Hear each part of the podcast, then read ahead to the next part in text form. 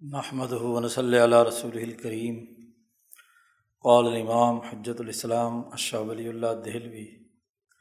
مسئلہ دربیان آنچ بر خلیفہ واجب است. از امضائے مصالح مسلمین.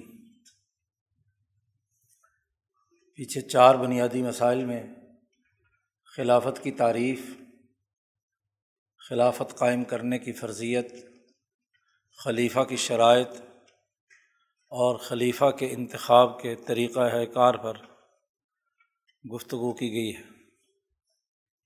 خلیفہ یا حکمران بننے کے بعد حکمران پر کیا چیزیں لازمی ہیں؟ اس کا تذکرہ اس پانچویں مسئلے میں بیان کرتے ہیں۔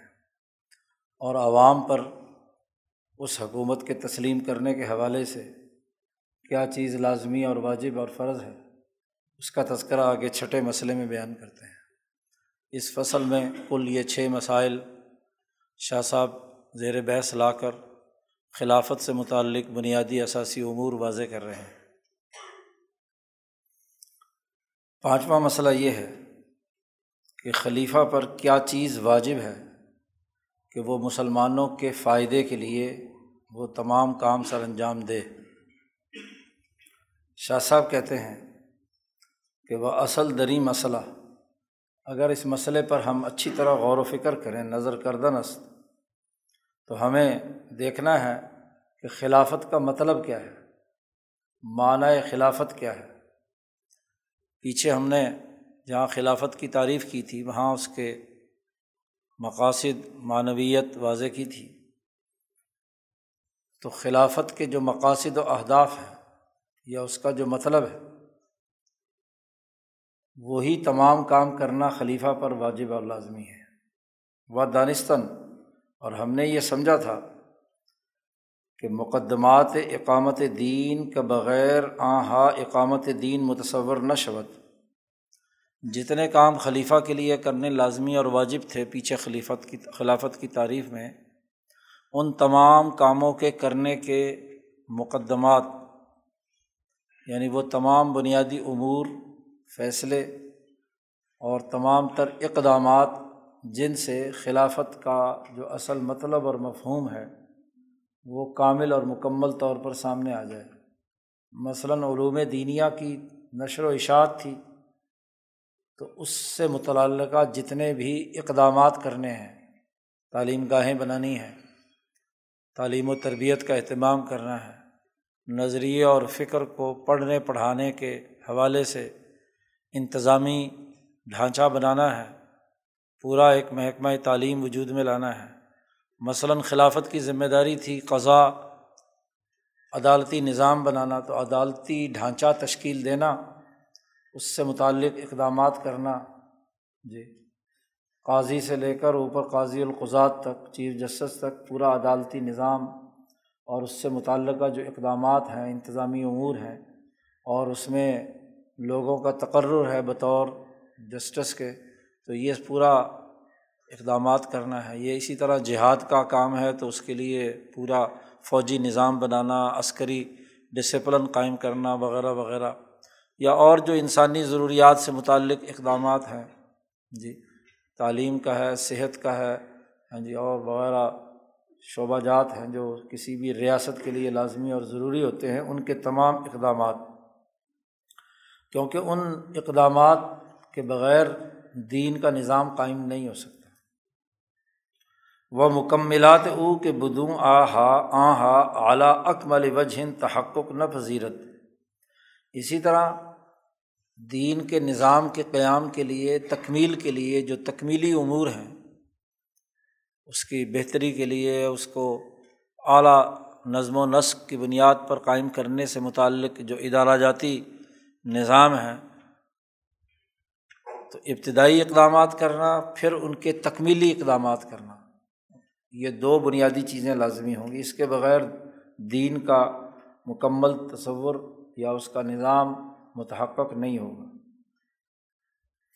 اب ان اقدامات اور ان تمام تر ہاں جی تکمیلی ہاں جی نظم و نسق کے لیے ضروری ہے کہ ان تمام چیزوں کے پیش نظر رکھے جو پیچھے خلافت کی تاریخ میں بیان کیے ہیں۔ یہاں شاہ صاحب دوبارہ انہیں ایک ترتیب کے ساتھ بیان کرتے ہیں۔ شاہ صاحب فرماتے ہیں، واجب است بر خلیفہ۔ خلیفہ پر یہ بات لازمی اور ضروری ہے، واجب ہے۔ نگہ داشتن دین محمدی صلی اللہ علیہ وسلم۔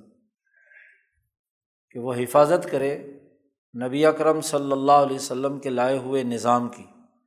کہ جو نظام اسلام ہے، اس کا عملاً نفاذ اور اس پر پوری نظر رکھنا کہ وہ محفوظ ہے یا نہیں۔ کسی اور سسٹم کو اس ریاست پر مسلط نہ کیا جائے۔ ہاں جی دین محمدی صلی اللہ علیہ وسلم کی پوری پوری حفاظت کی جائے بر صفت کے۔ اور یہ حفاظت کرنے کا بھی کوئی خود ساختہ تصور نہیں ہوگا کہ جی نام تو رکھ دیا جائے اسلامی جمہوریہ۔ یا یہ کہا جائے کہ جو ہم ریاست مدینہ بنا رہے ہیں یا اسلامی نظام قائم کر رہے ہیں، نام کسی کا بھی اسلامی بنا دو، ایسا نہیں ہے۔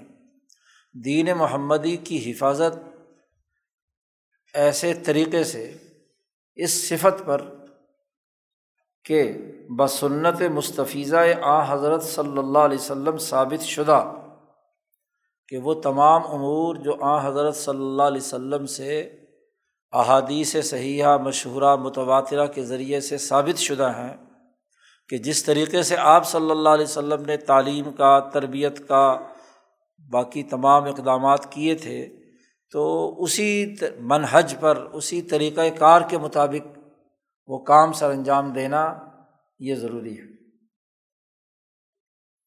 نبی اکرم صلی اللہ علیہ وسلم کی سنت میں اگر ایسی بات نہیں ہے تو پھر آگے اجماع صلف صالح برآں منعقد گشتہ۔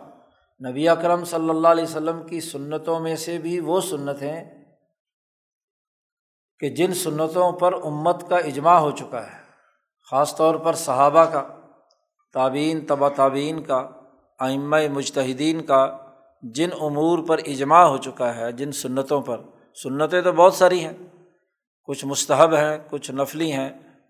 ہاں جی لیکن وہ سنت کہ جو اجتماعی نظم و نسق کے لیے اجماع صحابہ سے اور سلف سے ثابت ہو چکی ہیں، ان کے منحج پر، ان کے طریقۂ کار پر دین محمدی نظام کی حفاظت کر رہا اور ایسے طور پر بھی کہ با انکار بر مخالف و انکار و عام وجہ توانت بود کے قتل، کنت مرتدین زرادقہ را و زجر نمایت مبتدا رہا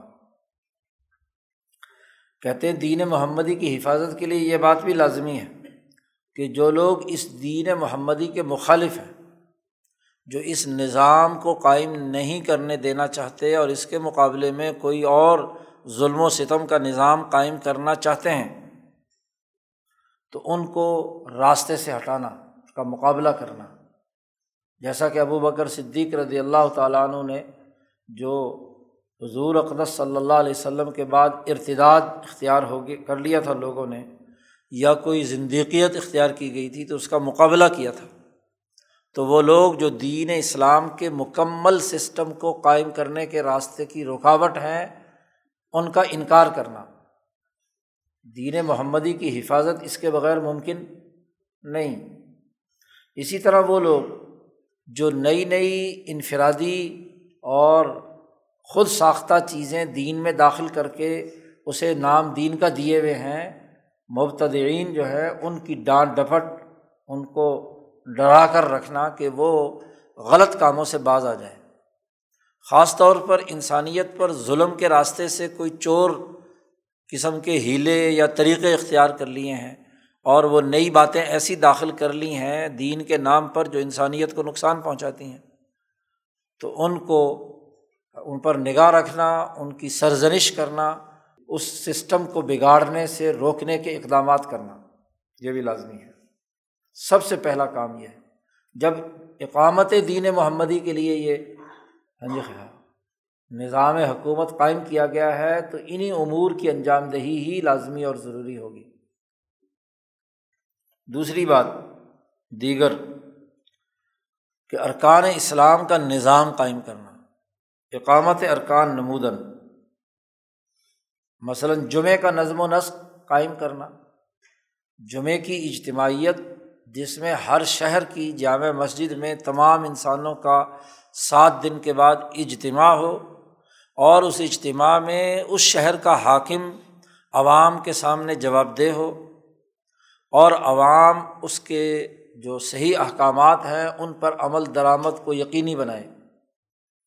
تو اجتماعی نظام قائم کرنے کے لیے دین اسلام نے جو بڑا بنیادی رکن ہر پانچ وقت میں محلے کی مسجد کی اجتماعیت جو تعلیم و تربیت کے لیے ہے اور پورے شہر کی اجتماعیت جمعے کے دن، پھر سال میں دو عیدین جو ہیں اس کا اس کے لیے اقدامات کرنا، جماعت کا نظام بنانا، زکوٰۃ کا سسٹم بنانا، کہ سرمایہ داروں اور مالداروں سے زکوٰۃ وصول کرنا اور سوسائٹی کے غریب اور مسکین اور محتاج لوگوں کی ضروریات کو پورا کرنا۔ تو خز و من اغریا اہم و ترد الا فقرا اہم مالداروں سے زکوٰۃ وصول کر کے جو کمزور لوگ ہیں، ان کے اوپر تقسیم کرنا اس کا پورا ایک انتظامی ڈھانچہ بنانا۔ یہ نہ ہو کہ زکوٰۃ وصول کر کے انتظامی اخراجات پر ہی خرچ ہو جائے، گاڑیاں، دفتر، اہلکار ہی سارے کھا پی جائے۔ ایسے ہی حج کا انتظام کرنا، وزارت حج کا نظم و نسق قائم ہونا کہ لوگ جو حج کرنا چاہتے ہیں، ان کو حج تک پہنچنے کے لیے، وہاں ہدایات اور رہنمائی کے لیے اور ان کے انتظام وغیرہ کے لیے تمام اقدامات کرنا۔ اسی طرح رمضان کا موقع آئے تو رمضان کا نظم و نسق قائم کرنا، اس کی اجتماعیت قائم کرنا، اس کے اجتماعات بنانا، تو یہ ارکان اسلام ہے نماز، زکوٰۃ، حج اور سوم شاہ صاحب کہتے ہیں کہ جہاں خلیفہ خود رہتا ہو، وہاں خود یہ سارے کام کرے گا۔ جمعہ پڑھائے گا، جماعت کرائے گا روزے کا نظم و نسق قائم کرے گا، حج کے سلسلے کے امور کی نگرانی کرے گا، زکوٰۃ کے نظام کے حوالے سے نگرانی کرے گا، در محل خود بنف سے خود اقامت نمایت جہاں وہ خود رہ رہا ہے دارالحکومت میں، وہاں تو وہ خود یہ تمام اختر اقدامات کرے گا۔ و در مواضع بعیدہ، دور دراز کے علاقوں میں سرکاری طور پر وہاں امام مقرر کرنا، مساجد بنانا اور زکوٰۃ وصول کرنے کے لیے کلیکٹر مقرر کرنا مصدقانہ نصب فرمائد اسی طرح وہ امیر الحج معین نمائد حج کے لیے جو لوگ جائیں تو اس کے لیے جو حج کے نمائندگی کرنے والا ہے، اس کا امیر الحج اس کا تعین کرنا۔ ایسے ہی وہ احیائے علوم دین کنت بنف سے خود قدرے کے متیسر شبد۔ دینی علوم کے پڑھنے پڑھانے اور اس کی تعلیم و تربیت کا اہتمام کرنا اس قدر کہ جتنا خود کر سکتا ہے خود کرے۔ قرآن حکیم پڑھے پڑھائے، احادیث کی تعلیم دے، اس پر لیکچر دے، رہنمائی دے خود۔ اور جہاں جہاں خود نہیں پہنچ سکتا تو اس کے لیے مدرسین کا تقرر کرنا ہر شہر میں، کہ ہر شہر میں جا کر لوگ قرآن و حدیث کو پڑھائیں اور اس کی تعلیم و تربیت کا نظم و نسق قائم کریں۔ جیسا کہ حضرت عمر فاروق رضی اللہ تعالیٰ عنہ نے حضرت عبداللہ ابن مسعود رضی اللہ تعالیٰ عنہ کو ایک جماعت کے ساتھ کوفہ کے شہر میں تعلیم و تربیت کے لیے مقرر کیا تھا۔ کوفہ جب نیا شہر بسایا، سترہ ہجری میں عمر فاروق رضی اللہ تعالیٰ عنہ نے دو شہر بسائے۔ ہاں جی کسرا ایران کو شکست دینے کے بعد ایک کوفہ اور ایک بصرا تو ان دونوں میں تعلیم و تربیت کے لیے اپنی طرف سے مدینہ منورہ سے ہاں جی تعلیم و تربیت کے لیے اور نظم و نسق قائم کرنے کے لیے افراد کو بھیجا۔ حضرت عبداللہ ابن مسعود رضی اللہ تعالیٰ عنہ تعلیم و تربیت کے لیے تھے، معلم بنا کر انہیں بھیجا۔ اور حضرت عمار ابن یاسر رضی اللہ تعالیٰ عنہ کو گورنر کوفہ بنا کر بھیجا کہ وہاں کا نظم و نسق کا انتظامی کنٹرول وہ کریں گے۔ اسی طرح حضرت معقل ابن یسار اور عبداللہ ابن معقل ان کے جو صاحبزادے ہیں، ان دونوں کو بسرا بھیجا تعلیم و تربیت کے لیے کہ تم وہاں کے معلم ہو، وہاں درس و تدریس اور قرآن حکیم کے پڑھنے پڑھانے کا، تعلیم و تربیت کا سارا اہتمام ان کی ذمہ داری تھی۔ تو دوسرا کام، خلیفہ کا یہ ہے کہ وہ دین اسلام کے جو بنیادی ارکان ہیں، ان کا نظام قائم کرے، سسٹم بنائے۔ نمبر تین، وہ فیصلہ کنت، میان اہل خصومت۔ لوگ جھگڑے جھگڑے ہوں ان کے درمیان فیصلہ کرنا، یہ بھی ایک بنیادی کام ہے خلیفہ کا۔ یعنی قضا کنت در دعوی لوگ دعوے کرے تو فیصلہ کرے جہاں خود دارالحکومت میں ہے اور وقت موجود ہے تو خود قاضی کے طور پر یہ کام سر انجام دے، یا کسی کو قاضی مقرر کرے دور دراز کے علاقے میں، یا وہیں کسی مسئلے کے نمٹانے کے لیے اپنا کوئی اسسٹنٹ کوئی مقرر کر دے کہ وہ یہ کام کرے۔ نظم و عدالتی امور جو ہے وہ سر انجام دے۔ نصب قزات نمایت برائے عام۔ چوتھا بنیادی کام یہ ہے کہ نگاہ دارت بلاد اسلام را اشر کفار و کتائی طریق و متغلبان۔ کہ جو ریاست ہے، مسلمانوں کے شہر ہیں، ان تمام شہروں کے نظم و نسق کی ایسے طور پر نگرانی رکھے کہ کوئی ظالم اور کافر ریاست اسلامی پر حملہ نہ کر پائے۔ اس کے شر سے جو وہاں شرارتیں ہو رہی ہیں، کوئی ہاں جی دشمن ملک، کوئی کردار ادا کر رہا ہے تو ان تمام شرارتوں پر نظر رکھے۔ اسی طرح ریاست کے اندر اگر کوئی رسا گیر قسم کے لوگ بدماش ڈاکہ ڈالنے والے اور وار لاڈز وجود میں آ جائیں تو ان پر بھی نگاہ رکھے۔ تو داخلی سیکورٹی فورسز بنائے داخلی طور پر لوگوں کو امن و امان قائم کرنے کے لیے، ان کے مسائل حل کرنے کے لیے ان کے تحفظ کے لیے اور باہر کسی دوسرے ملک کی طاقت اور قوت، اس ریاست پر حملہ آور ہو تو اس کے مقابلے میں فوج بنانا، عسکری نظام بنانا ضروری ہے۔ اور اس کے لیے سب سے پہلا کام تو یہ ہے کہ دارالاسلام کی جتنی سرحدیں ہیں مسلمانوں کے ملک کی، اس سرحدوں پر افواج اور آلات جنگ فوجوں سے اور جنگی آلات ساز و سامان سے اسے بھر دیا جائے مشہور سازت۔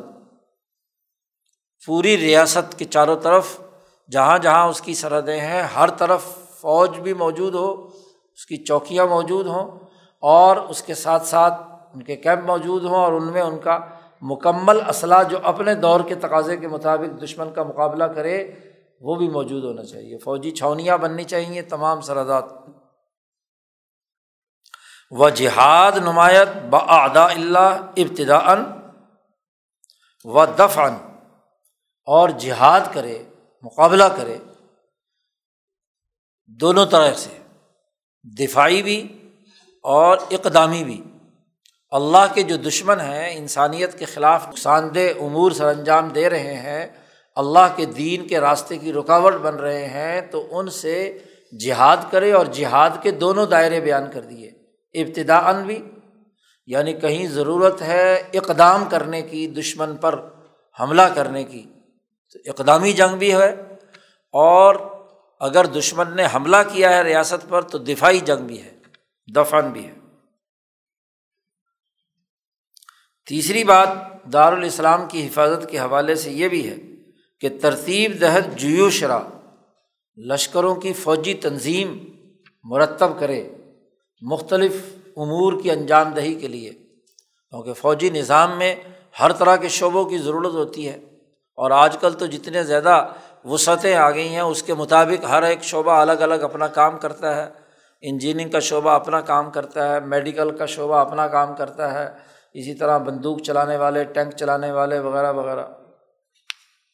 تو پوری ملٹری اسٹیبلشمنٹ وجود میں لانا یہ بھی خلیفہ اور حکمران کی ذمہ داری ہے۔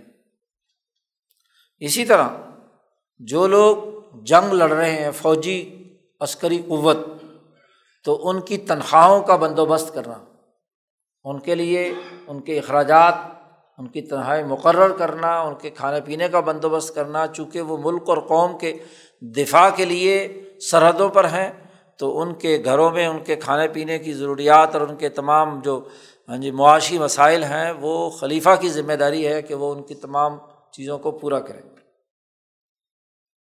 ایسے ہی و اخذ جزیہ و خراج و قسمت آن نیز برغذاعت بعمل عرد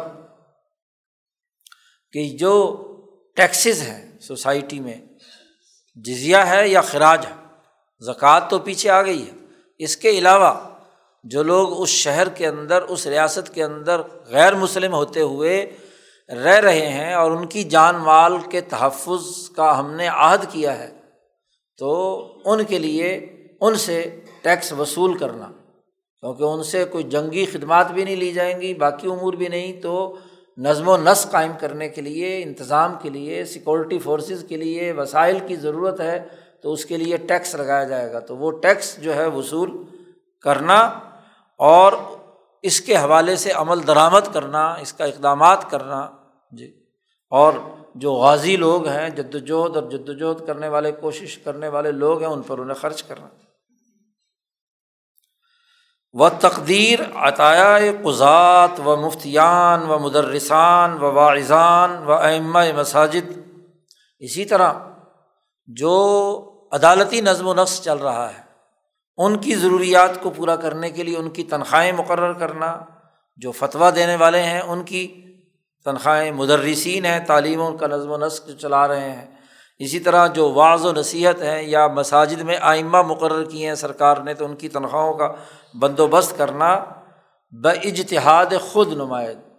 اپنے دور کے تقاضوں کے مطابق جتنی کفایت شاری کے ساتھ، جتنی اوسط طریقے سے ان کی تنخواہیں ہونی چاہئیں وہ تنخواہیں دی جائیں بغیر اسرافن و تقتیرن۔ نہ اتنی کھلی تنخواہیں ہوں کہ لوٹ مار شروع ہو جائے افسران کی۔ ہاں جی اور نہ اتنی کم ہو کہ جس سے ان کا گزارا نہ ہوتا ہو۔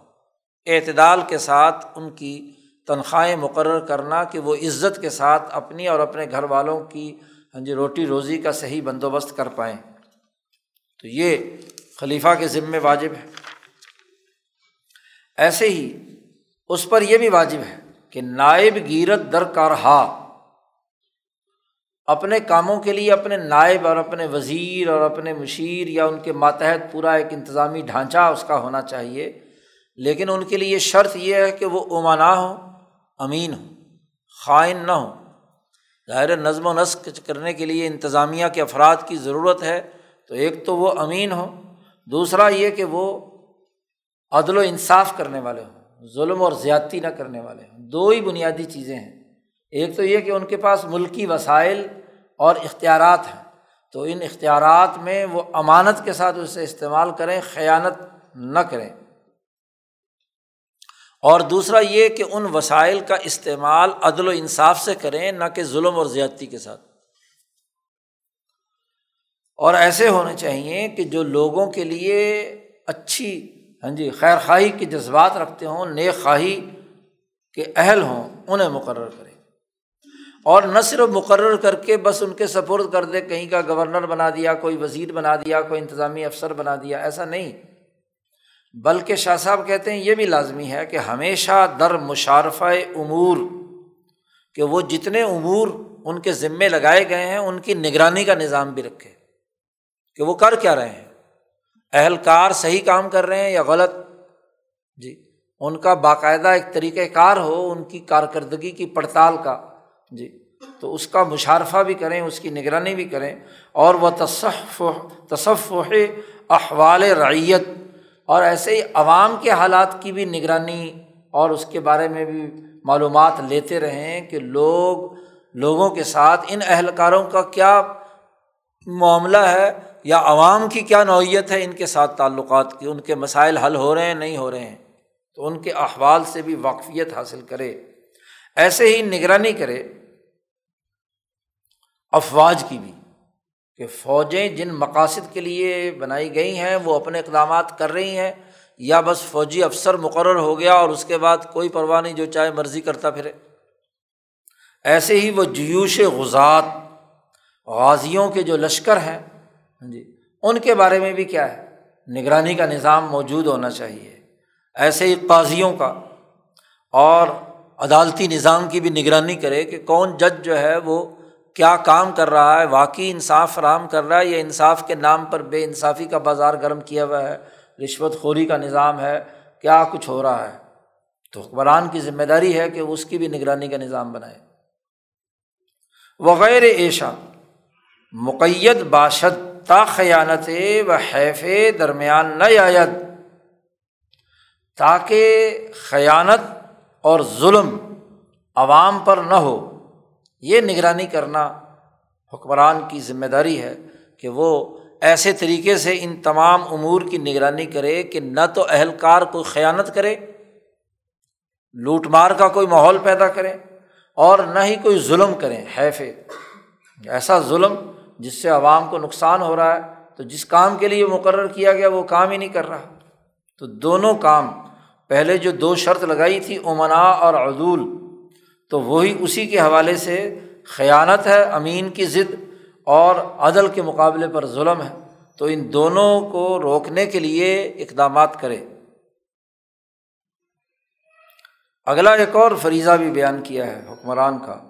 و سفردن کارہا بکفار اصلاً درست نیست۔ جو دین اسلام کا نظم و نسق قائم کرنے والا پورا ڈھانچہ ہے، جس میں ظاہر ہے کہ یہ سارے کام ہونے ہیں، تو کافروں کے سپرد کسی قسم کا کوئی کام اس ریاست میں مسلمانوں کے امور سے متعلق نہیں کیا جائے گا۔ اصلاً درست نہیں ہے۔ اور اگر کہیں ضرورت پیش آتی ہے اور ایسے لوگ موجود ہیں، تو وہ ایک استثنائی صورت ہے اور اصولی طور پر حضرت عمر فاروق نے اس پر پابندی لگائی تھی۔ اس کے حوالے سے ایک حوالہ دے رہے ہیں کہ حضرت عمر از این امر نہیں شدید فرمودہ ان۔ حضرت عمر رضی اللہ تعالیٰ عنہ نے اس حوالے سے بڑی سخت تنبی کی ہے کہ ایسا نہیں کرنا چاہیے۔ اس پر ایک دلیل پیش کر رہے ہیں کہ صوفیہ کے بڑے بزرگ ہیں۔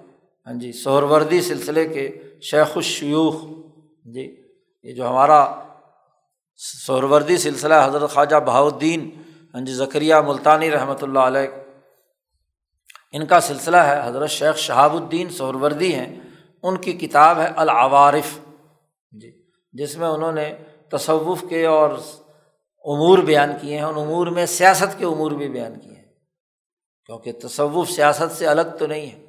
تو ان کی کتاب کا حوالہ، عوارف کا حوالہ دے رہے ہیں شاہ صاحب کہ ان وسیق اور رومی ایک صاحب ہیں وسیق رومی،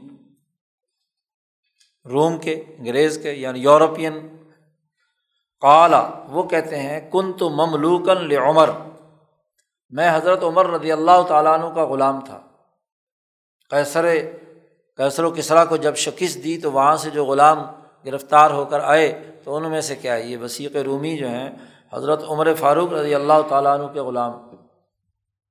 فقانہ یقول اللی انہوں نے مجھے یہ کہا، حضرت عمر فاروق نے کہ، اسلم، تو مسلمان ہو جا۔ فعن کا ان اسلم تھا اگر تو مسلمان ہو جائے گا، تو میں تجھے مسلمانوں کی جو امانتیں ہیں، ان پر مقرر کر کے تجھے اپنا معاون بنا لوں گا۔ مسلمانوں کی امانتیں اور نظم و نسق قائم کرنے کے لیے میں تمہیں اپنا معاون بنا لوں گا۔ اس لیے کہ حضرت عمر نے فرمایا کہ لا بغی ان استعین اعلیٰ امانات ہم بمن لئی سمن ہم یہ ایک ضابطہ اور اصول ہے کہ جو مسلمانوں کی امانت ہے، مسلمانوں کے کچھ فرائض سر انجام دینے ہیں۔ تو جو آدمی مسلمان نہیں ہے، تو وہ مسلمانوں کے امور میں امانت کیسے کرے گا؟ تو اس کے، اس کو تو میں اپنا معاون نہیں بنا سکتا۔ قالا، تو وسیق رومی نے کہا کہ میں نے انکار کر دیا کہ میں مسلمان نہیں ہوتا۔ تو قالا عمر، تو عمر نے فرمایا کہ لا اقراہ فی دین دین میں کوئی جبر۔ میں نے تو تمہیں دعوت دی تھی کہ اگر تم مسلمان ہو جاؤ تو اچھا ہے، لیکن میں تمہیں مجبور نہیں کرتا کہ تم ضرور اسلام قبول کرو۔ تو ان کو اپنا کوئی معاون تو نہیں بنایا، لیکن کفر ہونے کے باوجود، کافر ہونے کے باوجود بھی حضرت عمر فاروق کی خدمت کرتا رہا، ان کے گھر میں رہا۔ کہتے فلما حضرت الوفات۔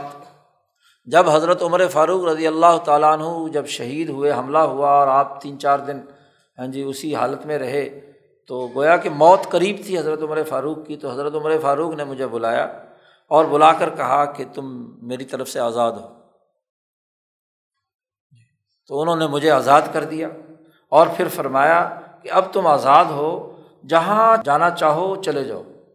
میری طرف سے کوئی پابندی نہیں کہ آزاد آدمی جہاں بھی رہنا چاہے، یہاں رہنا چاہے، باہر رہنا چاہے، یا تم وہاں انگریزوں کے یہاں جو رومی رومی تھے نا، تو روم جانا چاہتے ہو، وہاں چلے جاؤ۔ تو آزادی کے بعد اور حضرت عمر فاروق کے اس حسن سلوک کے نتیجے میں ہاں جی وہ بعد میں کیا ہے؟ اپنی آزاد مرضی سے مسلمان ہوئے، لیکن اسلام انہوں نے حضرت عمر فاروق کے سامنے قبول نہیں کیا اور حضرت عمر فاروق نے انہیں مجبور بھی نہیں کیا اور نہ تو انہیں اپنے معاون بنایا، لیکن اپنے گھر کے کام کاج جو باقی ضروریات تھیں وہ ایک کافر غلام سے اپنا لیتے رہے کام۔ این است بیان آنچ واجب است بر خلیفہ بطری کے اختصار و ایجاز۔ اس پانچویں مسئلے میں یہ وہ بنیادی گفتگو ہم نے مختصراً بیان کر دی کہ خلیفہ پر کون کون سے امور کرنا واجب اور لازمی ہے چھٹا مسئلہ آگے بیان کرتے ہیں۔ مسئلہ درمیان آنچے بر رعیت واجب از اطاعت خلیفہ۔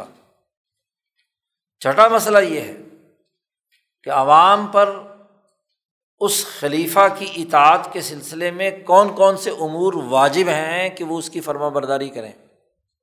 ظاہر حکومت کے لیے ایک حکمران کا تقرر ہے اور دوسرا عوام پر لازمی ہے کہ وہ اس حکومت کے قائم کردہ ڈسپلن اور نظم و نسق کو برقرار رکھیں۔ اس کی اطاعت کریں، اس کی فرما برداری کریں۔ اس کے بغیر تو ایک مہذب ریاست وجود میں نہیں آ سکتی۔ حکمران ہو اور عوام کہیں، نہیں جی ہم تو اپنی مرضی کریں گے۔ نہیں، حکمران نے جو نظم و نسق قائم کر دیا تو اس نظم و نسق اور اس تنظیم کی پاسداری کرنا ہر مسلمان پر لازمی اور ضروری ہے، بلکہ ہر عام آدمی پر جو اس مملکت میں رہتا ہے۔ رعایا کا لفظ بولا ہے، صرف مسلمان ہی کی بات نہیں۔ شاہ صاحب کہتے ہیں، لازم بر مسلمین۔ مسلمانوں پر خاص طور پر یہ بات لازم ہے۔ تو کون کون سے امور ہیں؟ یہاں شاہ صاحب نے تین بنیادی امور بیان فرمائے ہیں۔ ہر امر فرمائد خلیفہ از مصالح اسلام۔ ہر وہ کام جس کا خلیفہ حکم جاری کرے۔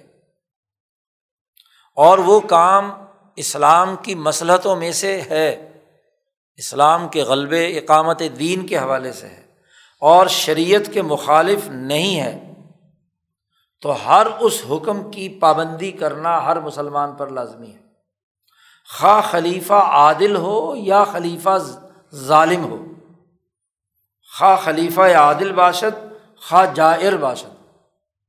لیکن حکم جو ہے مسلمانوں کی مسلط کا ہے، اجتماعی مفاد کا ہے، لوگوں کی خیرخواہی کا ہے۔ ہاں جی بات صحیح ہے۔ اور شریعت کی کسی واضح نس کے خلاف نہیں ہے۔ نظم و نسق اور ڈسپلن قائم کرنے کے لیے اس نے کوئی حکم جاری کیا ہے۔ تو تمام لوگوں پر لازمی ہے کہ وہ اس کی اطاعت کریں، اس کی بات مانیں گے۔ کیونکہ اگر وہ اطاعت نہیں کرتے تو بد نظمی پیدا ہوگی اور بد نظمی پیدا ہونا گویا کہ سوسائٹی میں فتنا ابھارنا ہے۔ نظم و نسق کو توڑنا ہے۔ نمبر دو، وہ اگر قوم در مذاہب فروع مختلف باشن، لوگ دین اسلامی کو مانتے ہیں لیکن مختلف فروئی مسائل ہیں، ان میں مختلف مذاہب ہیں۔ کوئی حنفی ہے، کوئی شافی ہے، کوئی مالکی ہے، کوئی حمبلی ہے، کوئی ظاہری ہے۔ جتنی بھی فقے ہیں، ان فقوں کے اعتبار سے یا اپنے اپنے مفتیوں کے فتوے کے اعتبار سے ہیں فروئی مسائل۔ تو ایسی صورت حال ہو اور حکم فرمایت با امریک مجتحد فی است۔ حکمران نے حکم جاری کیا ایک ایسے مسئلے میں کہ جو مسئلہ اجتہادی تھا۔ نس سے قرآن و حدیث کی نصوص سے ثابت شدہ نہیں تھا، جس میں اشتہادی رائے کا عمل دخل ہے۔ تو ایک امام ایک رائے دیتا ہے، دوسرا امام دوسری رائے دیتا ہے، تیسرا امام تیسری رائے دیتا ہے۔ تو اجتہادی مسئلے میں کسی ان فقہا کی آرا میں سے کسی ایک رائے پر حکمران نے کوئی حکم نامہ جاری کر دیا۔ اور اس حکم کے لیے لازمی ہے جب مشتحد فی ہونے کا مطلب یہ ہے کہ غیر مخالف کتاب و سنت مشورہ و اجماع صلف و قیاس جلی، کہ وہ ایسا حکم ہے کہ نہ تو کتاب کے مخالف، کتاب اللہ کے، نہ کسی مشہور سنت کے، نہ اجماع صلف صالح کے، اور نہ ہی قیاس جلی چار جو بنیادی شریعت کے نفاذ کے اور اخذ استمباد کے جو ذرائع ہیں ان کے مخالف نہیں ہیں۔ بر اصل واضح الثبوت اور وہ کسی نہ کسی ایسی اصل پر قائم ہے جو بالکل واضح طور پر ثابت شدہ ہے۔ تو اب لازم سخن او شنیدن۔ وہاں حکمران کا فیصلہ سننا لازمی اور ضروری ہے۔ وب مقتضائے قضائے او رفتن ہر چند موافق مذہب محکوم علیہ نہ باشد اور اسی عدالتی فیصلے پر عمل درآمد ہوگا جو ایسے مشتحد فی مسئلے میں حکمران نے یا اس کے کسی قاضی نے جاری کیا ہے۔ خواہ وہ جو جس پر نافذ ہو رہا ہے وہ کسی اور مسلک کا ہے۔ مثلاً حکمران حنفی ہے اور جو عوام جس کے خلاف فیصلہ دیا جا رہا ہے وہ شافی ہے اور فیصلہ حنفی فقہ پر ہوا ہے تو اس شافی کو ماننا ہے۔ یا شافی حکمران ہے اور حنفی جو ہے، مسلک والا کا اس سے اختلاف رائے ہے۔ لیکن قاضی نے جب منتظم نے اور حکمران نے جب فیصلہ کر دیا، تو چاہے آپ کا مسلک کچھ اور ہی کیوں نہ ہو، آپ کو اس پر عمل کرنا ہوگا۔ جی لازمی اور ضروری ہے۔ جس کی آج ایک بہت بڑی مثال، حرمین شریفین میں اثر کی نماز جو ہے جی مصر ثانی میں شروع ہوتے ہی ہو جاتی ہے۔ امام ابو نیفا کے یہاں مصر ثانی گزرنے کے بعد ہوتی ہے۔ جی ان کا وقت ہوتا ہے۔ اب چونکہ وہاں کے حکمرانوں نے اور وہاں ایک فیصلہ ہو کر ریاست نے نافذ العمل کر دیا ہے کہ حرم میں جیسے ہی مثل اول ختم ہوگی تو کیا ہے؟ اذان ہوگی اور عصر کی نماز ہوگی۔ اب اگر کوئی وہاں انفی کھڑا ہو کر کہے کہ نہیں جی یہ تو میرے مسلک کے تو خلاف بات ہے۔ جی جیسا کہ بعض لوگ اڑ کر بیٹھ جاتے ہیں اور اپنی جماعتیں کرنا شروع کر دیتے ہیں، حرم کی اجتماعی جماعت سے علیحدگی اختیار کرتے ہیں۔ جی تو یہ بات درست نہیں ہے۔ وہاں حرم میں حکم حاکم نے اشتہادی مسئلے میں ایک حکم جاری کر دیا ہے تو اب اس حکم کی پاسداری کرنا ہوگی۔ کیونکہ اشتہادی مسئلہ ہے۔ کیونکہ ڈسپلن نہیں قائم رہے گا۔ اس طرح تو جھگڑے شروع ہو جائیں گے اور فروئی اختلافات ابھر کر سوسائٹی میں انتشار پیدا کریں گے۔ تو فروئی اختلافات کو ختم کرنے کے لیے قاضی کی ججمنٹ حکمران کا فیصلہ آخری اور حتمی ہے۔ جیسا کہ باقی دیگر قانونی معاملات میں مختلف وکلا کی مختلف رائے ہوتی ہے۔ اب اگر جس کی رائے دوسری ہے اور قاضی صاحب، جج صاحب حکم بھی جاری کر دیں اور وہ ہاں جی وکیل صاحب کہیں جی میں نہ مانوں، تو پھر تو نظم و نسق توڑنا ہے۔ اس لیے اجتہادی مسئلے میں جو حکمران فیصلہ کرے جو قاضی فیصلہ کرے خواب وہ اس کا وہ مسلک ہے یا نہیں ہے، تو تمام کو اس کی پابندی کرنی ہے۔ تیسری اہم ترین بات یہ ہے کہ عوام پر حرام ہے ایسے حکمران کے خلاف خروج کرنا۔ جنگ لڑنا، اس حکمران کے خلاف بغاوت کرنا ہاں جی اس نظم و ضبط اور ڈسپلن سے نکلنا۔ حرام است خروج بر سلطان۔ بعد ازاں کے مسلمین برو مجتمع شدن۔ ایسا حکمران کہ جس پر مسلمان اجتماعی طور پر اتفاق کر چکے ہیں۔ ان کے اتفاق سے، ان کی اجتماع سے، ان کے ووٹ سے ایک حکمران منتخب ہو گیا ہے۔ اب اس کے خلاف اس کے بغاوت کرنا، خروج کرنا یہ حرام ہے۔ سوائے دو شکلوں کے۔ جس کو آگے بڑی تفصیل سے شاہ صاحب بیان کر رہے ہیں، مگر آنکھیں کفر بواہ از وے دیدہ شبد ایک شرط بغاوت کی، یا اس کا مقابلہ کرنے کی، یا اس کو معزول کرنے کی یہ ہے کہ یا تو اس سے ظاہری طور پر ایسا کفر اور ظلم ثابت ہو جو سب نے دیکھا ہو۔ بند کمرے کی بات نہیں، شکوک و شبہات کی بات نہیں۔ ایسا کفر نبی اکرم صلی اللہ علیہ وسلم کی یہ حدیث ہے کہ جب تک حکمران اور خلیفہ ہاں جی وہ کفر بواہ نہ کرے، اس وقت تک اس کے خلاف بغاوت یا اس کی حکومت کو ہٹانے کے لیے کوئی اقدام نہیں کیا جائے گا۔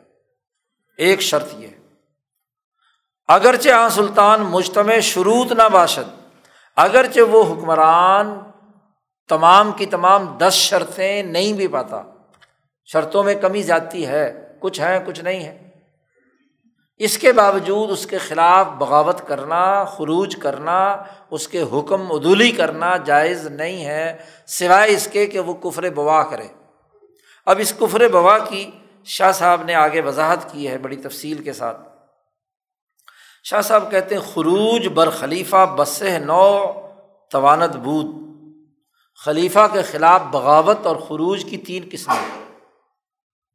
تین صورتیں ہو سکتی ہیں۔ شاہ صاحب کہتے ہیں، یکے آ کے پہلی تو یہ ہے کہ خلیفہ کافر ہو جائے۔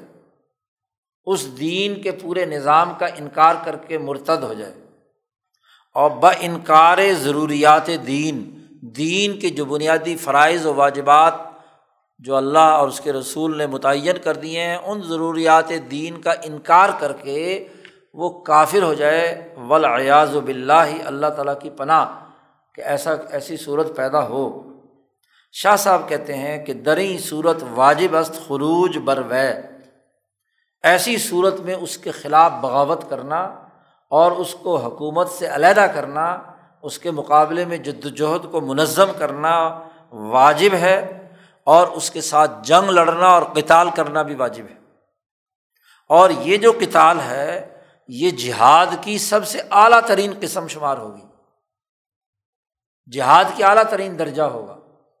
کیونکہ اس نے گویا کہ پورے نظام اسلام کو ختم کر کے کوئی اور سامراجی تاوتی نظام وہاں پر مسلط کرنے کا عزم کیے ہوئے۔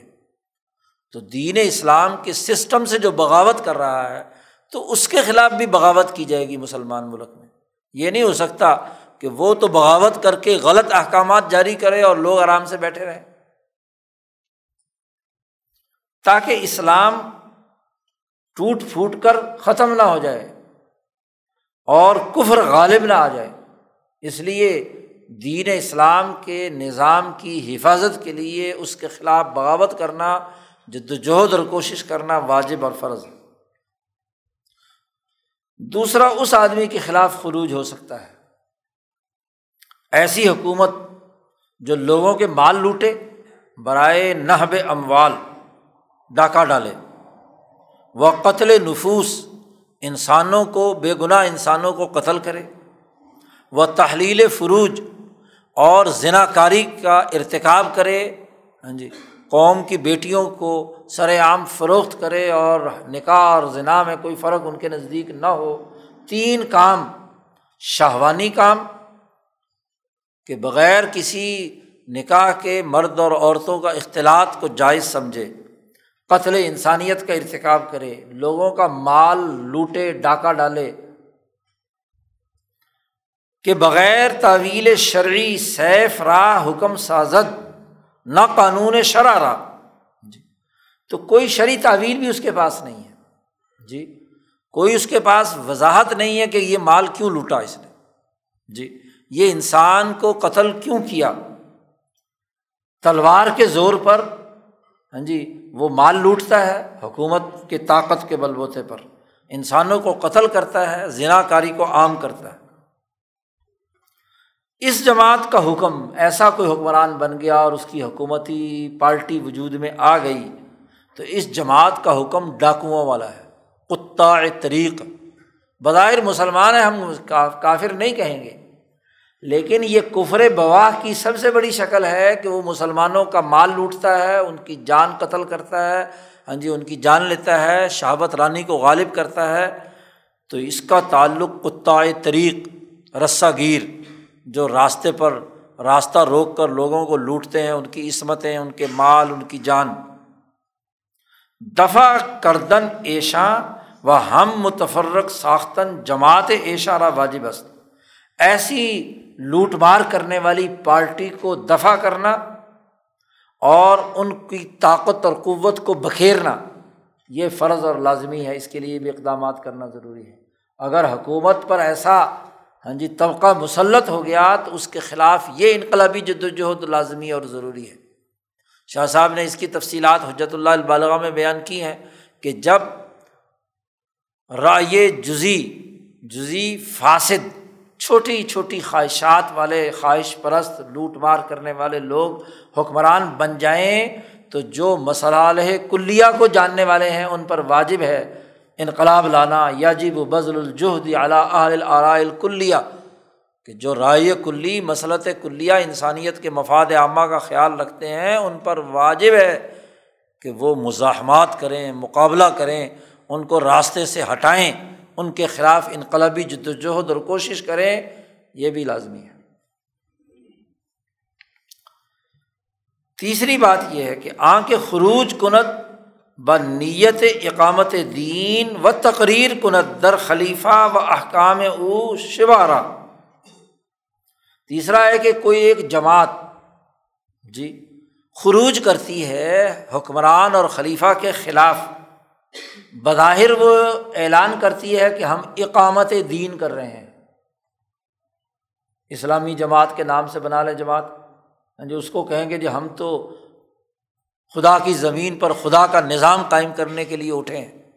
جی تو اس کے لیے وہ نکلیں اور یہ تقریر کریں خلیفہ اور حکمران کے بارے میں، اس کے احکامات کے بارے میں شکوک و شبہات پر مشتمل باتیں۔ ایسے شبہات ہیں کہ جن کی کوئی بنیاد نہیں ہے سرے سے یا مبہمات میں سے ہیں۔ اس بنیاد پر حکومت کے خلاف بغاوت کریں یا خروج کریں، جیسا کہ خارجیوں نے حضرت علی رضی اللہ تعالیٰ عنہ کے خلاف خروج کیا۔ جی۔ لیکن وہ باتیں ساری کہ ہم شبہات پر مشتمل ہیں کسی کا حقیقت سے کوئی تعلق نہیں۔ دعویٰ ان کا یہ ہے کہ ہمیں تو ان الحکم اللہ للہ۔ کہ اللہ کا حکم ہم نے غالب کرنا ہے۔ یہاں حضرت علی نے کیا ہے؟ حضرت ابو موسا عشری اور حق امر ابن العاص کو حکم بنا لیا اپنے مسئلے میں۔ تو اس معمولی سے بنیاد پر، شکوک و شبہات کی بنیاد پر وہ خارجی جو ہے، وہ خروج کر کے حضرت علی کے خلاف دور چلے گئے۔ کوفہ سے۔ شاہ صاحب کہتے ہیں کہ اگر تو وہ جماعت جو حکمران سے خروج کر رہی ہے آ تعویل اگر باطل باشد قطع اگر وہ تعویل سرے سے غلط ہے، اس کی کوئی اعتبار نہیں ہوگا۔ جیسا کہ مانعین زکوٰۃ اور مرتد لوگوں نے تعویلات کی تھیں صدیق اکبر کے زمانے میں، کہ صدیق اکبر کی حکمرانی اور خلافت کو قبول کرنے سے انکار کرتے ہوئے انہوں نے کہا تھا کہ ہم زکوٰۃ نہیں دیں گے۔ ہاں جی یا قبائل جو ہیں وہ مرتد ہو گئے تھے، اب بظاہر کلمہ پڑھ رہے ہیں۔ نمازیں بھی پڑھ رہے ہیں، اسلام کا نام بھی کر رہے ہیں، بلکہ یہاں تک کہتے ہیں کہ ہم دین قائم کرنا چاہتے ہیں۔ لیکن حضرت ابو بکر صدیق رضی اللہ تعالیٰ عنہ کے خلاف شکوک و شبہات کی بنیاد پر کیا ہے؟ کہ جی یہ پیسے جو بیت المدینہ میں نہیں دیں گے ہم، یہ زکوٰۃ کے پیسے ہم اپنے ملک کے، اپنے شہر میں، اپنی مرضی سے جس غریب کو چاہیں دیں گے۔ تو زکوٰۃ کی بات تو مانیں گے، لیکن سرکار کو نہیں دیں گے۔ خلیفہ کی بات نہیں مانیں تو یہ تعویل بل سرے سے باطل تھی، غلط تھی۔ اس لیے ابو بکر صدیق رضی اللہ تعالیٰ عنہ نے ایسے خارجیوں کے خلاف ہاں جی باقاعدہ اقدامات کیے، لشکر بھیجے اور ان کی سرکوبی کی۔ قطعیت بتلان یعنی باطل ہونے، قطعی طور پر باطل ہونے کا مطلب یہ ہے کہ اس تعویل کا تعلق ایسا ہو کہ وہ کتاب اللہ کی واضح آیات اور نصوص کے بھی مخالف ہو، یا سنت مشورہ کے خلاف ہو، یا اجماع امت کے خلاف ہو، یا ایسے واضح قیاس کے خلاف ہو جو قیاس جلی لیکن اگر وہ تعویل مشتحد فی ہے، قطعی البطلان نہیں ہے، اور پھر وہ یہ اقدامات کرتے ہیں تو وہ باغی ہیں۔ اور باغی کے خلاف اقدامات کرنا بھی ریاست کی ذمہ داری ہے۔ وہ در زمانے اول حکم قوم حکم مشتحد مختی بھوت۔ اس زمانے میں، اول زمانے میں تو اس قوم کو کہا گیا تھا کہ یہ اشتہادی اتحادی طور پر خطا کرنے والے لوگ ہیں۔ غلطی کی ہے۔ تو مشتحد مختی کے طور پر گویا کہ ہیں اشتہاد انہوں نے کیا ہے اپنی الگ رائے۔ تو ان اختہ فلاح اجر ہو لیکن اگر مجتہد مختی بھی ہو، تو اس نے اگر صرف اشتہادی طور پر بات کی، خلاف ورزی نہیں کی تو پھر اس کے لیے اجر ہے اور اگر ایسا نہیں ہے اور عملاً بھی میدان میں آ گیا تو پھر اس باغی کے خلاف تو کام کرنا ہوگا۔ جب ایسی احادیث موجود ہیں جو بغاوت سے منع کرتی ہیں، جیسا کہ صحیح مسلم وغیرہ میں مشہور حدیثیں موجود ہیں، ان سے یہ بات ثابت ہے اور اجماع امت اس پر منعقد ہو گیا ہے۔ اس وقت ایسے لوگوں پر حکم لگائیں گے کہ وہ نافرمان حکم باعثیان باغی کنیم۔ وہ نافرمانی کر رہا ہے ریاست کا، باغی ہے، اس لیے اس کے خلاف اقدامات اس کے مطابق ہوں گے۔ اگر خلیفہ واضح طور پر ظلم کر رہا ہے، اس نے کوئی ظلم سریح جو ہے، جور سریح اس کے صادر ہوا، یا کوئی ایسا حکم دیا جو شریعت کے سراسر خلاف ہے، اور وہ درا مسئلہ برہانے از جانب شار پیشے میں موجود است اور اس سلسلے میں ہمارے پاس ایک دلیل بھی موجود ہو شریعت کی طرف سے کہ یہ جو حکمران نے حکم دیا ہے، یہ شریعت کے خلاف ہے اور واضح ظلم ہے۔ برہان کا معنی وہی ہے جو ہم ابھی پیچھے بیان کر چکے ہیں کہ وہ ہمارے پاس قرآن سے ثابت ہو یا حدیث مشہور سے ثابت ہو یا اجماع سے ہو یا قیاس جلی سے ہو۔ تو پھر جائز ہے خلیفہ کے اس ظلم کو دفاع کرنے کے لیے اٹھ کھڑا ہونا۔ اور اس کی فرما برداری اور اس کی حکومت کو نہ ماننے کا اعلان کرنا وہ جمعے کے رفیق سلطان شبن اور اگر کوئی جماعت اس حکمران کے ساتھ مل کر یہی حرکتیں کر رہی ہے، ایزا اور تکلیف دے رہی ہے، تو وہ بھی نافرمان شمار ہوں گے گناہ گار ہوں گے۔ تو اگر تو خلاف شرح اس نے حکم دیا ہے یا واضح ظلم کیا ہے، تو اس واضح ظلم کے خلاف جد وجہد کرنا اور اس شریعت کے واضح حکم کی جو اس نے حکمران نے دیا ہے، حکم دیا ہے، اس کو نافرمانی کرنا یہ درست ہے اور اسے ہم کہیں گے کہ وہ ناف، وہ گناہ گار ہے۔ لیکن اگر کوئی شریعت کے خلاف حکم بظاہر دیا اور ہمارے پاس کوئی دلیل نہیں ہے، از جانب شرح کوئی دلیل نہیں ہے اور پھر آپ پر کوئی ظلم ہو رہا ہے یا کوئی زیادتی حکمران کی طرف سے ہو رہی ہے، تو پھر لازمی ہے صبر نمایت اور اس کو ایسے سمجھے کہ جیسے اس کے سر پر کوئی سماوی آفت آتی ہے۔ آفات رہا کہ بر سر وے میں گزرت از آفات سماویہ شمرد۔ و دست از کتال باز دارد۔ انفرادی مسئلہ ہے اور آپ کے پاس کوئی دلیل بھی شرعی طور پر نہیں ہے تو لڑائی نہیں کی جا سکتی، جنگ نہیں کی جائے گی، اور کوئی فطرہ پیدا ہوگا۔ شاہ صاحب کہتے ہیں اسی طرح جہاد کی بھی کئی قسمیں ہیں۔ وہ از انواع جہاد است۔ ہاں جہاد کی اقسام میں سے ایک قسم یہ بھی ہے کہ امر کردن خلیفہ ب معروف کہ خلیفہ وقت جو ہے وہ نیکیوں کے کرنے کا حکم جاری کرے، یہ بھی جہاد کا شعبہ ہے۔ اور جو منقرات ہیں، اس سے روکے۔ لیکن ایسے طور پر کہ غیر خروج بصیف امر بالمعروف اور نہیں انل منکر کے لیے تشدد کا استعمال نہیں ہوگا۔ جی دشمنوں کے خلاف جو جہاد ہے، دشمن ملک کے خلاف، وہ تو کتال فوجی قوت سے ہے، سیف سے ہے۔ لیکن یہ امر بالمعروف اور نہیں انل منکر یہ تلوار کے جبر سے نہیں ہوگا۔ اس کے لیے نصیحت ہے، حکم نامہ جاری کرنا ہے۔ وہ میں بایت کہ بلطف باشد، دون العنف، یہ نہ ہو کہ اس کے ساتھ تشدد اور سختی کا معاملہ کیا جائے، بلکہ انتہائی مہربانی سے، لطافت سے ہاں جی ان کو امر بالمعروف کیا جائے اور نہیں انل منکر کیا جائے۔ وہ در خلوت باشد خلوت میں ہو یعنی حکمران کو آپ کوئی نصیح کر، نصیحت کرنا چاہتے ہیں، یہ اس سے متعلق بات ہے کہ یہ بھی جہاد کی اقسام میں سے ہے کہ نہ تو اس کے خلاف تلوار نکالی جائے، مہربانی سے بات کی جائے اور خلوت میں بات کہی جائے کہ آپ یہ منقرات والا کام کر رہے ہیں، اس کو چھوڑ دیں۔ یہ جو ہے معروف اور نیکی کی بات ہے، یہ کریں۔ دون الجلوا جلوت میں نہیں نہ بنائیں اسے۔ دون الجلوا تا فتنا بر نہ تاکہ فتنا پیدا نہ ہو۔ فتنے سے بچنے کے لیے۔ تو جہاد کی اقسام میں سے یہ بھی ہے کہ اگر حکمران کوئی غلط کام کر رہا ہے، تو اس کو تنہائی میں جا کر بات سمجھائی جائے کہ بھائی یہ منقرات میں سے ہے، اس سے بات آ جاؤ۔ اور جو معروف ہے، اس پر عمل کرو۔ اور مہربانی اور لطف سے اس سے بات کرے۔ اور اس کو سمجھائے۔ ہاں جی لیکن تلوار اور تشدد کا استعمال بھی نہ کرے۔ اب یہاں تک پوری گفتگو مکمل ہو چکی ہے اس فصل کی۔ شاہ صاحب کہتے ہیں چوں معنی خلافت و شروط خلیفہ و آنچ متعلق است ب خلافت دانستہ شد۔ جب آپ نے خلافت کا مطلب سمجھ لیا، اس کی شرائط سمجھ لیں اور خلافت سے متعلقہ امور ان چھ مسائل کی صورت میں آپ کے سامنے واضح ہو گیا۔ تو اب ہم اصل بات کی طرف آتے ہیں۔ ہم نے جس مقصد کے لیے کتاب لکھی ہے شاہ صاحب کہتے ہیں، وقت آ رسید، یہ وقت آ پہنچا ہے کہ اب ہم اصل مقصد کی طرف دوبارہ لوٹ کر جائیں۔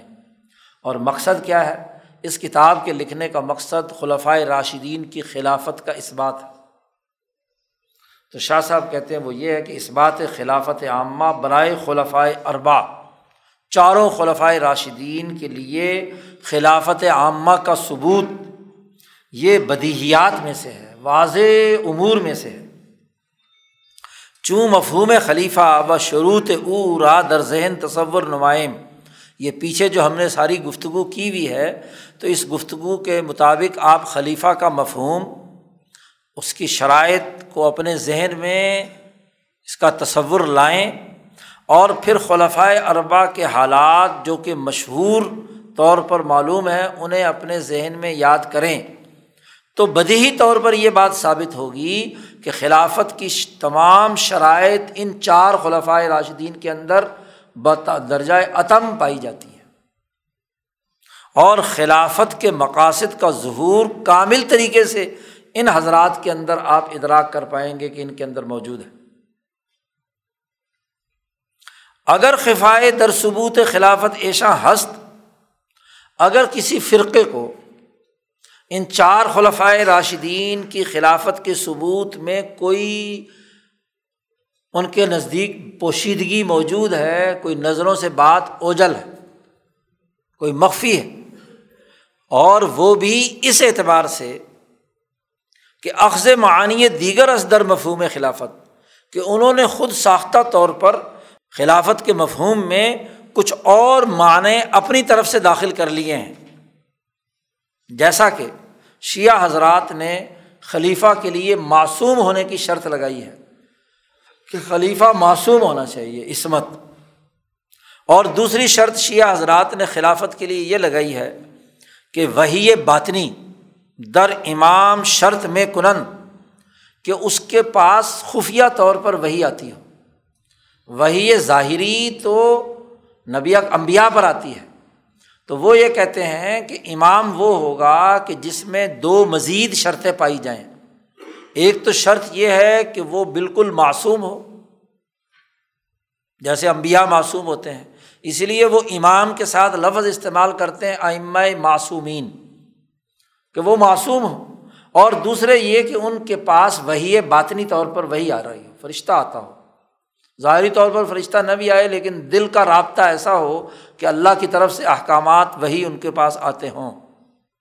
تو یہ جو خلافت کے مفہوم میں انہوں نے دو مزید شرطیں اپنی طرف سے لگائی ہیں۔ اگر یہ شرطیں پیش نظر نہ رکھی جائیں اور ثبوت خلافت کے معاملے میں جو پیچھے دس شرطیں ہم نے بیان کی ہیں، مسلمان ہونا عقل مند ہونا، بالغ ہونا، آزاد ہونا، مرد ہونا اعضاء کا صحیح سالم ہونا، قریشیت کا ہونا وغیرہ وغیرہ، یہ ان چاروں خلفۂ اربا میں موجود ہیں۔ کسی عقل مند کو اس حوالے سے بحث کرنے کا کوئی موقع نہیں ہے۔ اب دو شرطیں جو لگائی ہیں اپنی طرف سے، یہ تو خود ساختہ ہے کہ نبی کے درجے میں امام معصوم ہو اور پھر وہی بھی آئے، تو پھر نبوت میں اور امامت میں کیا فرق ہے؟ جی۔ خلیفہ میں کیا فرق ہے؟ یہی دو شرطیں جو ہیں، یہ کامل اور اعلیٰ ترین درجے پہ امبیا میں ہوتی ہیں۔ تو پھر تو گویا کہ نبوت کا سلسلہ جاری ہے۔ اگر وہی یہ بات نہیں مان لی جائے جبکہ نبی اکرم صلی اللہ علیہ وسلم پر نبوت کا خاتمہ ہو چکا ہے۔ شاہ صاحب کہتے ہیں، ہیچ عاقل انکار نمے توانت کر۔ کوئی عقل مند اس بات کا انکار نہیں کرے گا۔ کہ دین اسلام کے قیام کے حوالے سے مرتدین کا مقابلہ اگر کسی نے کیا ہے تو وہ ان خلفۂ راشدین نے کیا۔ بالخصوص حضرت ابو بکر صدیق۔ اگر یہ ارتداد کا مقابلہ نہ ہوتا تو ریاست مدینہ قائم رہتی۔ کوئی خلافت قائم رہتی۔ تو کوئی عقل مند آدمی، خواہ وہ سنی ہو یا شیعہ ہو، اس بات کا انکار کر سکتا ہے کہ مرتدین کا مقابلہ ابو بکر صدیق رضی اللہ تعالیٰ عنہ نے کیا تو اگر یہ مقابلہ نہ ہوتا تو پھر کیا ہوتا؟ وہ فتح بلاد اعظم و بلاد روم۔ اسی طرح دنیا بھر میں کیسر و کسرا کو شکست دینے اور اس، ان کے علاقوں کو فتح کرنے کا کام عمر فاروق کے زمانے میں ہوا۔ کوئی اس کا انکار کر سکتا ہے، کوئی عقل مند تاریخ کے صفحات سے یہ بات کورج کر پھینکی نہیں جا سکتی۔ وہ مدافعت جیوش کسرا و کیسر ایسے ہی کسرا اور کیسر کے لشکروں کا دفاع اور اس کا مقابلہ حضرت عثمان ندی اللہ تعالیٰ عنہ کے زمانے میں ہوا۔ کوئی اس کا انکار کر سکتا ہے؟ بد تدبیر امر ایشا بداست یہ تینوں کام انہیں لوگوں کی تدبیر سے ہوئے ہیں۔ وفی ہادہ کفایت، اس میں بڑی کفایت ہے جو اس بات پر اکتفا کر کے بات سمجھنا چاہے، اور جو نہ سمجھنا چاہے تو وہ بیچارہ ٹھیک ہے، ٹکرے مارتا رہے۔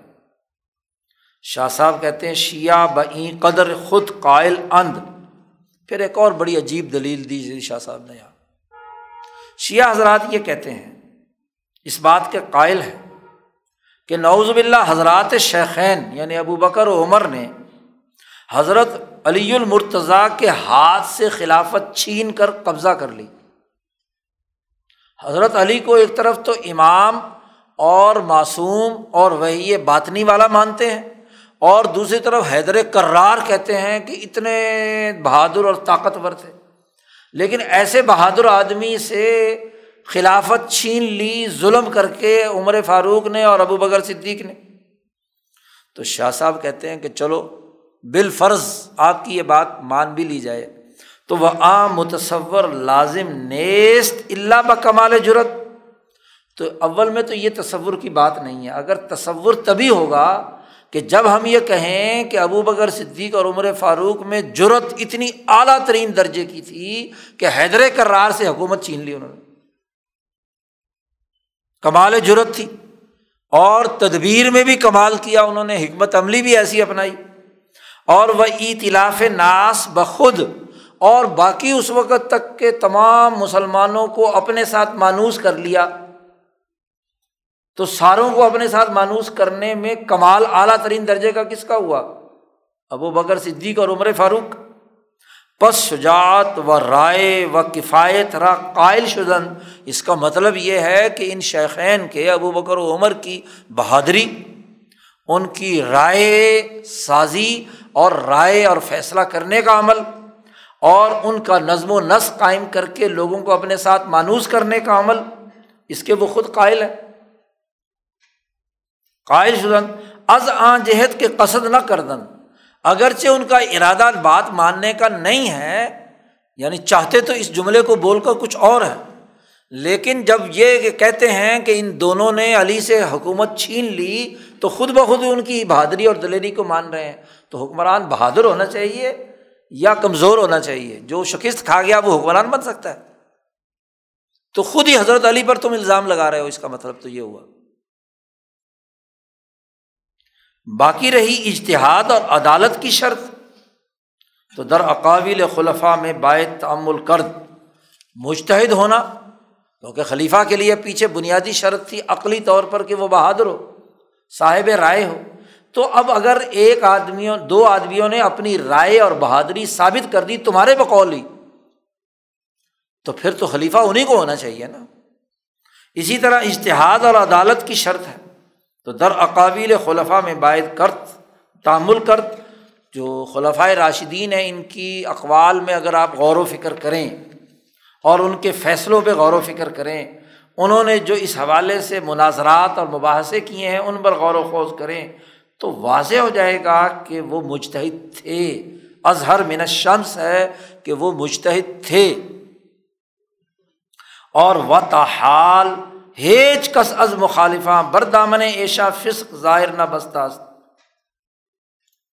اور اس وقت تک کوئی بھی مخالف ان حضرات پر فسق و فجور کا کوئی الزام نہیں لگا سکا آج تک۔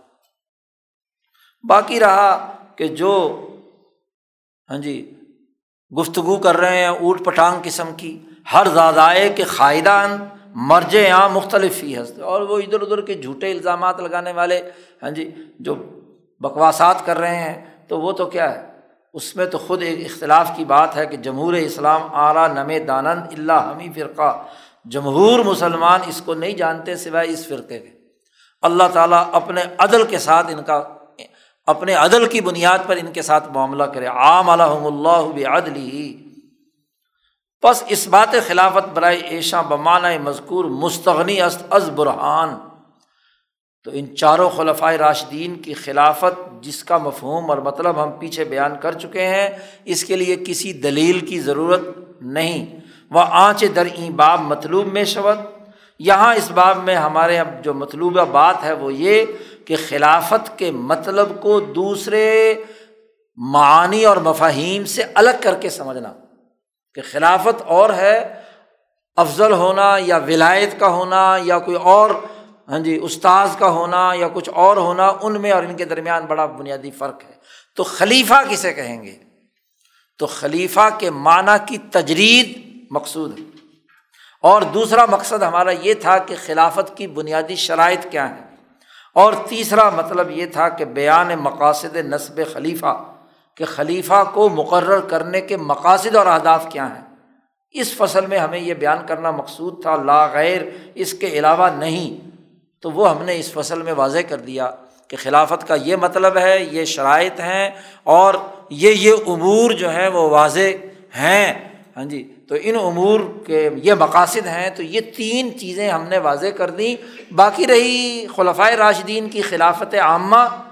تو اس کو کسی واضح برہان کی ضرورت اس لیے نہیں کہ وہ بدیہیات میں سے جب خلافت کی یہ تعریف، یہ شرائط اور یہ مقاصد سامنے آئیں گے، تو ان مقاصد کو پورا کرنے کے حوالے سے ایسی واضح دلیل ہے جیسے سورج نکلا ہوا ہے، ایسے خلاف راجدین کی خلافت ثابت شدہ شاہ صاحب کہتے ہیں وہ امور را توفیق اللہ تعالیٰ دریں اجالا مبین ساختیم یہ امور ہم نے اللہ کی توفیق سے اس مختصر سی گفتگو میں واضح طور پر بیان کر دیے۔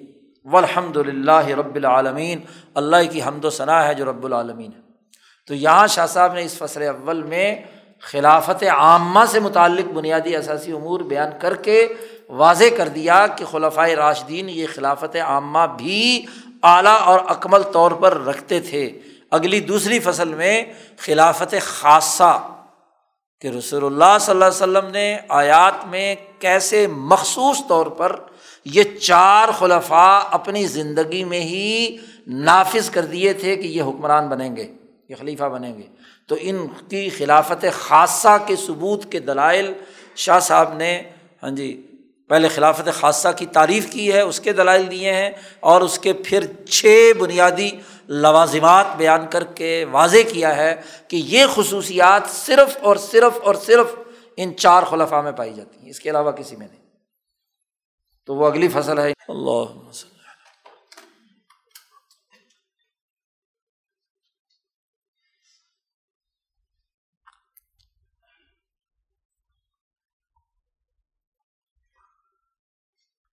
اجمعین۔